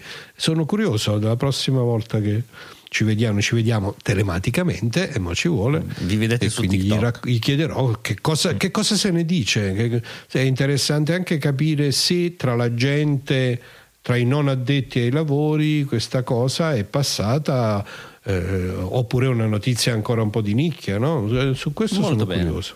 Infatti a me mi fanno morire gli americani che da una parte appena dici ma chi forse dovete fare i controlli psicologici prima esatto. di dare TikTok magari, come dicevano in South Park, e poi mentre invece sui ragazzini si può fare la qualunque cosa. E tanto non votano ancora, e quando voteranno sarà un problema esatto. di qualcun altro. 1:20 quasi di trasmissione. Siamo riusciti finora a non parlarne, ma secondo me almeno citarlo è il personaggio di intelligenza artificiale, come si fa se no? Personaggio della settimana . E il bardo, fra l'altro controllato, nessuno ne parla così, quindi è il nostro modo di chiamarlo in Italia.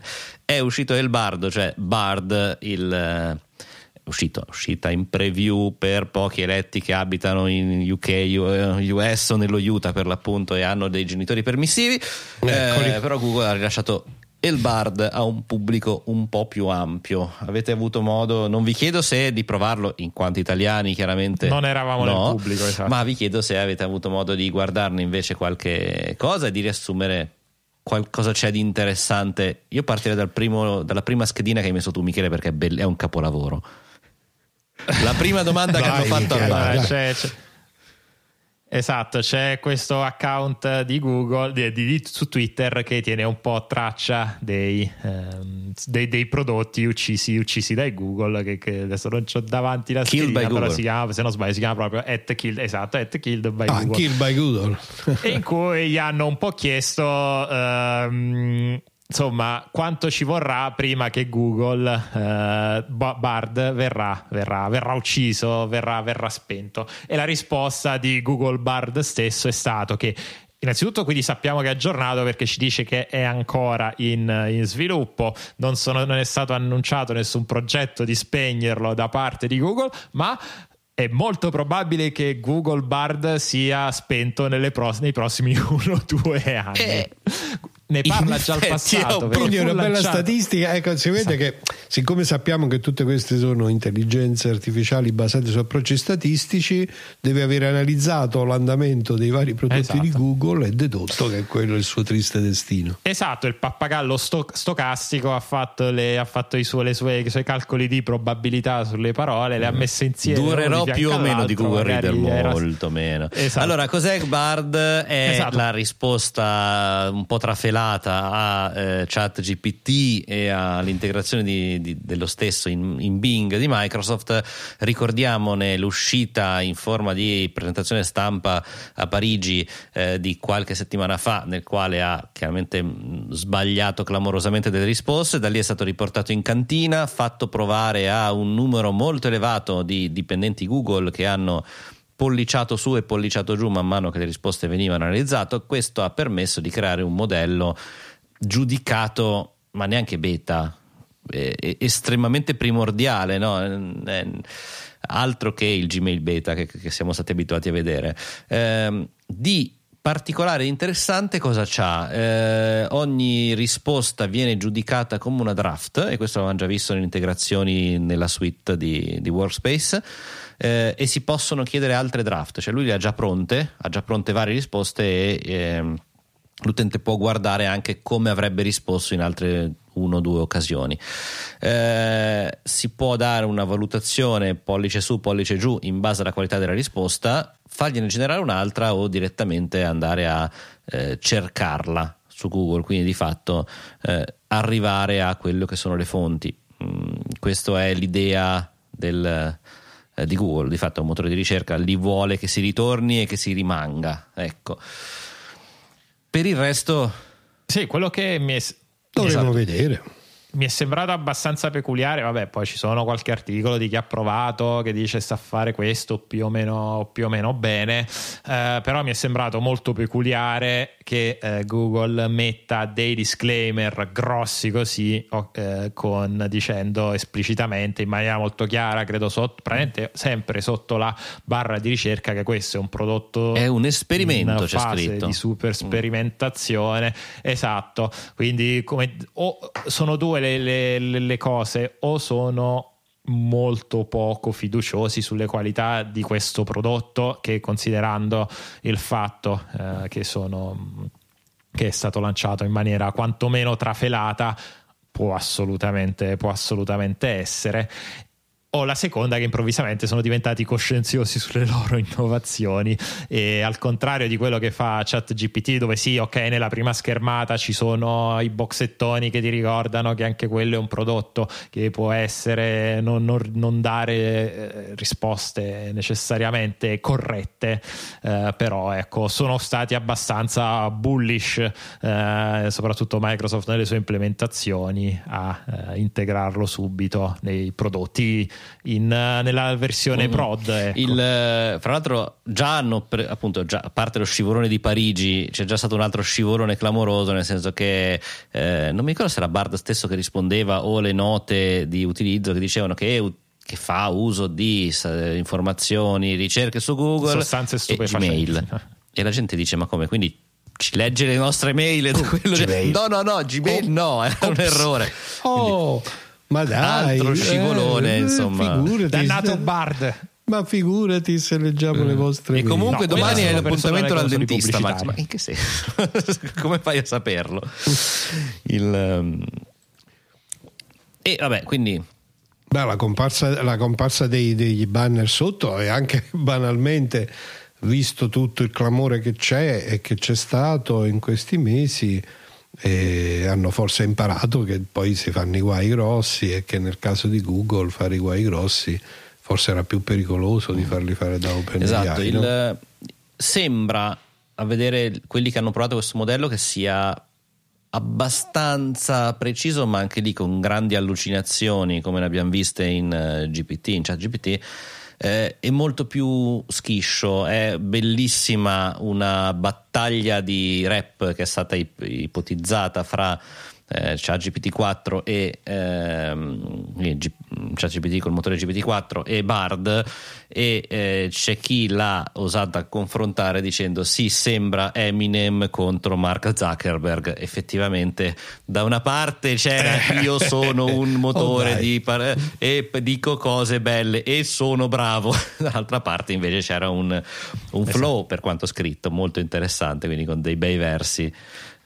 Molto particolare, molto divertente. Chissà quanti ne hanno generati prima di arrivare a quella accoppiata di tweet. Questa è un po' la malignità. Vabbè, vale per tutte, esatto, per tutte le intelligenze artificiali. C'è da dire che però comunque i mercati mi sembra abbiano abbastanza apprezzato. In realtà le azioni di Google poi sono risalite, sono ancora di una decina di $100 al di sotto di quello che erano praticamente fino a metà ottobre dell'anno scorso, però ecco, sono in crescita, sembra una crescita un po' più sostenibile rispetto a qualche altro picco che ha avuto di recente, però ecco, c'è fiducia, pare, nei confronti di Alphabet. No, è perché hanno usato ChatGPT per fare ottimi investimenti. A proposito di ChatGPT, anche qua florileggio di notizie, ma l'abbiamo messo in fondo apposta per non avere tempo di parlarne, ma secondo me di una vale la pena accennare, non tanto come funziona, che magari i nostri ascoltatori se lo potranno andare a vedere, ma quanto se eventualmente ci abbiamo qualche ragionamento da fare dietro, ovvero il rilascio in ChatGPT dei plugin, cioè di meccanismi che permettono di aggiungere della informazione, del sapere a quello che è il motore che poi viene utilizzato. Si parla di applicazioni terze parti, come quelle per prenotare ristoranti o fare la spesa o integrare shopping cart, ma anche a dei connettori verso basi informative aziendali, che quindi permettano magari di integrare, di scorrere con ChatGPT nell'ambito del proprio account, parlando di quelle che sono proprio informazioni. Volendo, estendendo la cosa, potrebbe arrivare veramente un plugin Gmail per il quale il mio ChatGPT parli sapendo la mia posta. Ecco, sì, a me sembra molto, molto una strada di quelle che effettivamente, guardando a questo tipo di modelli come strumenti per appunto come strumenti da utilizzare in differenti contesti, mi sembra la strada più interessante, quella di poter dire: ok, ti ho dimostrato che questo tipo di addestramento e di modello della rete funziona molto molto bene in ambito generalista, ti do la possibilità di, e qua però secondo me poi bisogna vedere come funziona, ti do la possibilità di mettere una knowledge base, una base di conoscenza tua, e di avere quelle potenzialità sul tuo dominio. È un modello anche di business interessante. Sicuramente un modello di business. Lascia un po' il dubbio su come un integrarsi di questo tipo di attività. Per il momento sembra ancora alla portata comunque di pochi, e questo quindi vada a ridurre ancora la democratizzazione di internet. È vero anche che si parla di tecnologie nuove, quindi c'è sempre uno scalino all'ingresso che poi viene man mano semplificato. Man mano che la tecnologia diventa più alla portata di tutti. Che intendi con democratizzazione in questo caso? Vuoi dire che solo chi se lo può permettere poi di investire in questo tipo di integrazione avrà un vantaggio competitivo rispetto a chi non se lo può permettere, che ci saranno dei costi o un problema di tecnologia? Cosa dei costi dire? Di tecnologia apparentemente in questo momento, cioè non è molto facile riuscire a fare dei sistemi di connessione, c'è un SDK eccetera, ma viene indicata ancora come un qualcosa che richiederà un certo tipo di lavoro per il quale magari il grande, non so, abbiamo parlato dello shopping cart, il grande sistema di shopping cart potrà fornire le sue integrazioni, magari i siti più deboli meno, e essendo un qualcosa che viene inserito nel motore di conoscenza e non è una conoscenza generale come quella di un motore di ricerca, per cui è come dire, il ragionamento su come può diventare, noi abbiamo spesso detto che un ChatGPT potrebbe diventare un nuovo Google, cioè il punto d'ingresso alla conoscenza di internet, il modo in cui interagiamo con la rete. Comunque Google ha sempre cercato di essere aperto a tutto il più possibile, in questo caso sembra essere un conosco un po' e il resto mi viene infilato dai partner. Ecco, questa... Ma io ti giro invece la frittata, perché oggi la democratizzazione di internet e di buona parte delle piattaforme che oggi conosciamo è venuta a un prezzo, ed è venuta al prezzo dei nostri dati tramite la pubblicità. Mentre invece forse abbiamo perso Michele, una delle poche, cioè, in realtà abbiamo perso Michele cose. Come ha detto democratizzazione, ecco, Michele, è stato immediatamente, sei stato punito dal fatto di aver voluto parlare della democratizzazione, ci puoi riprovare, democratizzazione, ma a tuo rischio e pericolo, si è bloccato tutto. Ok, sono tornato? Sei tornato. No, perché ho visto anche che non è successo qualcosa per un istante alla mia connessione, quindi sono contento di essere di nuovo tra di voi. È l'intelligenza artificiale che si è segnato questo passaggio sulla democratizzazione. Esatto. Ha avuto ha bisogno di un po' di tempo per farlo.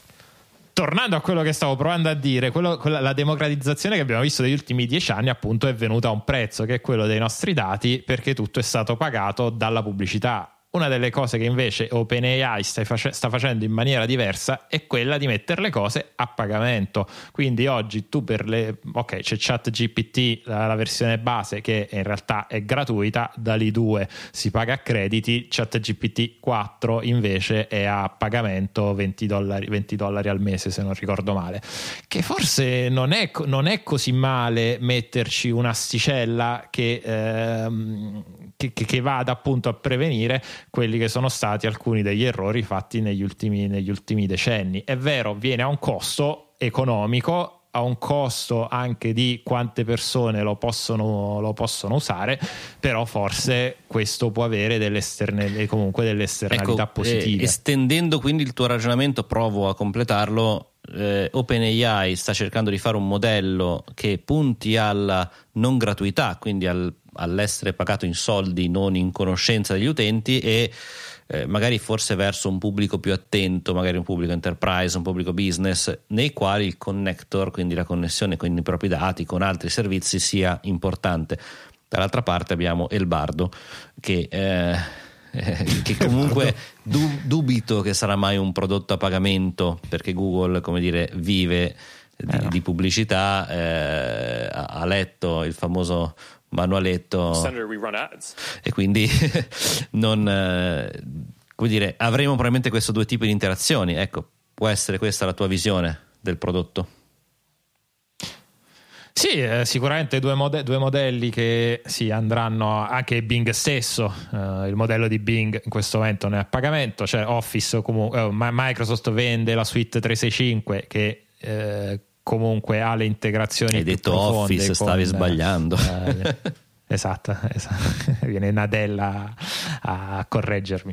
Sicuramente come dire, forse si posizionerà un po' nel mezzo, tenendo il piede in 2 scarpe, però ecco, OpenAI secondo me sta portando un po' di innovazione anche nel modello di business. Da capire che fine fanno i tuoi dati, perché nel momento in cui gli metti dentro i documenti della tua azienda, i tuoi documenti personali o le tue email di Gmail, figata che puoi chiedergli di fare un riassuntone magari degli ultimi 10 anni della tua vita, però se poi queste informazioni vengono poi anche utilizzate per tornare indietro e allenare quella che è l'intelligenza artificiale, l'LM, allora questo sì, ovviamente. Poi c'era quel discorso, non mi ricordo se la puntata scorsa che abbiamo parlato di Schneider che citava il fatto che con qualunque algoritmo di machine learning puoi metterci una backdoor invisibile e così via, quindi è chiaro che siamo di nuovo in terra incognita. Vediamo che succede.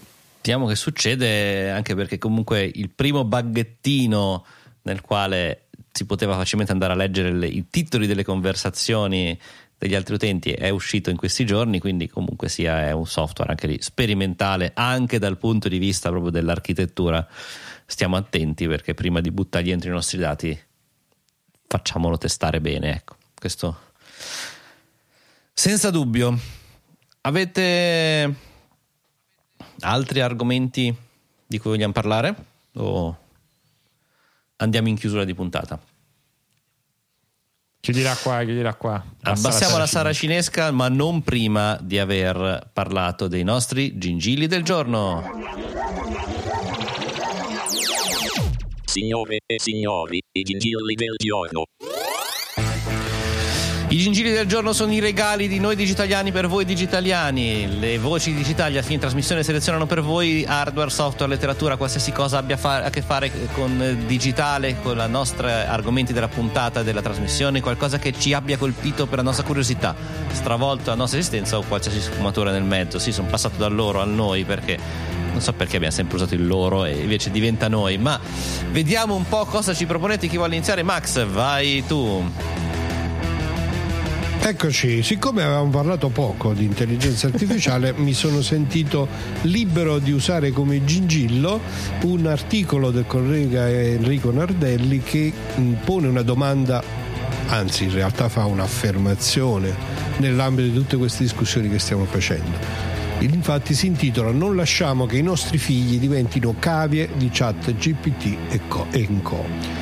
L'articolo appunto ripropone in maniera interessante, chiara e come spunto di conversazione alcune delle domande che ci siamo posti, in particolare focalizzandole proprio sull'utilizzo di questi strumenti nell'età formativa e quindi rispetto al appunto al come dire, a questo punto delicato d'equilibrio tra la funzione educativa che tu hai come genitore e dall'altro lato le innovazioni che ci stanno proponendo queste tecnologie. Quindi una lettura che io consiglio, molto interessante. L'articolo è un articolo breve, ben referenziato, e può essere l'occasione per approfondire alcune delle tematiche che abbiamo trattato. Grazie mille Max, veramente molto interessante. Metteremo il link nelle note dell'episodio insieme al link del gingillo che ci presenterà Michele.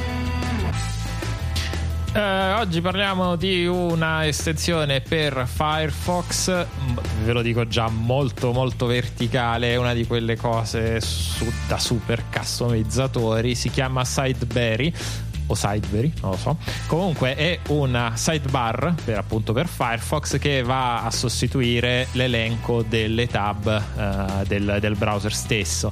L'impostazione, l'idea di base in realtà va nella direzione di quel browser per Mac, ahimè purtroppo, che si chiama ARC, non so se è con la... Un'altra di quelle cose che hai sentito, hai sempre letto e mai pronunciato, no? Esatto, di cui però ho visto dei video. Comunque, su YouTube, quindi dovrei ricordarmi. Mostra le GIF, ARC mostra le GIF. Prego, vai avanti. Esattamente.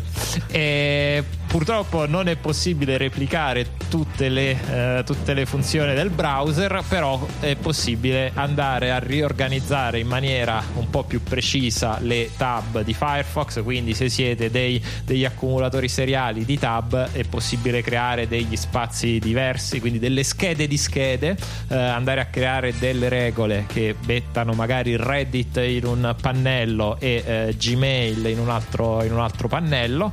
Ha veramente una lista infinita di customizzazioni possibili, anche estetiche, quindi se ci volete perdere se siete tra quelli che perdono una serata a customizzare veramente ogni dettaglio del vostro workspace, questo potrebbe essere un bel rabbit hole. Lo trovate su GitHub e nello store ufficiale dell'extension di Firefox nonché nelle note della puntata di Digitalia. Grazie Michele, molto molto bello. So anche che queste cose allo stesso modo non possono esistere su Chrome, questo è un peccato. Sicuramente vale la pena provarlo ed è uno dei tanti motivi per cui spesso si torna secondo me su Firefox. Anche il mio gingillo è un'estensione però di quelle che vanno un po' dappertutto: Chrome, Firefox, Edge, Safari, Opera, Android, iOS, tool di terze parti, e si chiama Sponsor Block. È una applicazione open source gestita crowdsourced, quindi dalla folla, che grazie a un API permette di memorizzare, riconoscere e far riconoscere anche poi in maniera successiva quelli che sono i segmenti fastidiosi dei video YouTube. La classica introduzione con lo sponsor, il momento stellinateci, bookmarca, eccetera eccetera.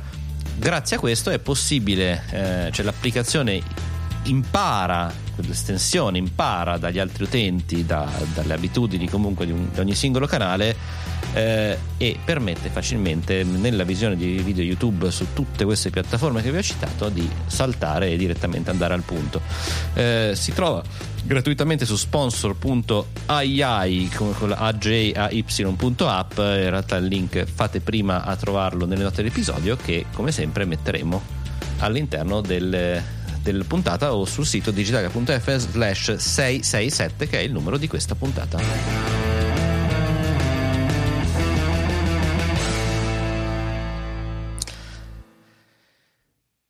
E dopo i gingilli si arriva ai saluti finali. Infatti stavo dicendo, Max, mi chiami Gezzino, ecco, così possiamo chiudere la puntata, possiamo salutarci. No, ma io mi ero preoccupato, ti avevo visto partito in direttissima per i saluti. Aspettavo la tua chiamata. Comunque, vabbè, vi ringrazio intanto Max e Michele per questa bellissima puntata nella quale siamo riusciti a parlare di AI. Non AI, ma AI, che è molto più bello. Solamente alla fine, ma spero comunque in maniera interessante per i nostri ascoltatori. E spero abbiate apprezzato lo sforzo di parlare. No, mia, cioè, esce Bard, riuscire a non metterlo tutto, come primo e unico argomento è stata veramente faticosa, ma abbiamo trovato altre notizie. Vi ho già detto i nostri contatti, comunque ci trovate su Twitter, su Mastodon, su Slack, sul sito digitale.fm. Ci piace molto ricevere stelline nei vari store che ancora le implementano, magari anche qualche recensione. Se avete amici che non ancora ascoltano Digitalia, magari fate di ascoltare qualche segmento, qualche pezzettino, magari riuscite a creare nuovi digitaliani. Per il resto direi che per questa sera è tutto. Dallo studio di scorta di Milano Città Studi un saluto e una buona settimana da Francesco Facconi. Dallo studio cittadino di Avellino un abbraccio da Massimo De Santo. E dallo studio di Milano Isola un ciao da Michele Di Maio. Ci sentiamo la settimana prossima con una nuova puntata di Digitalia.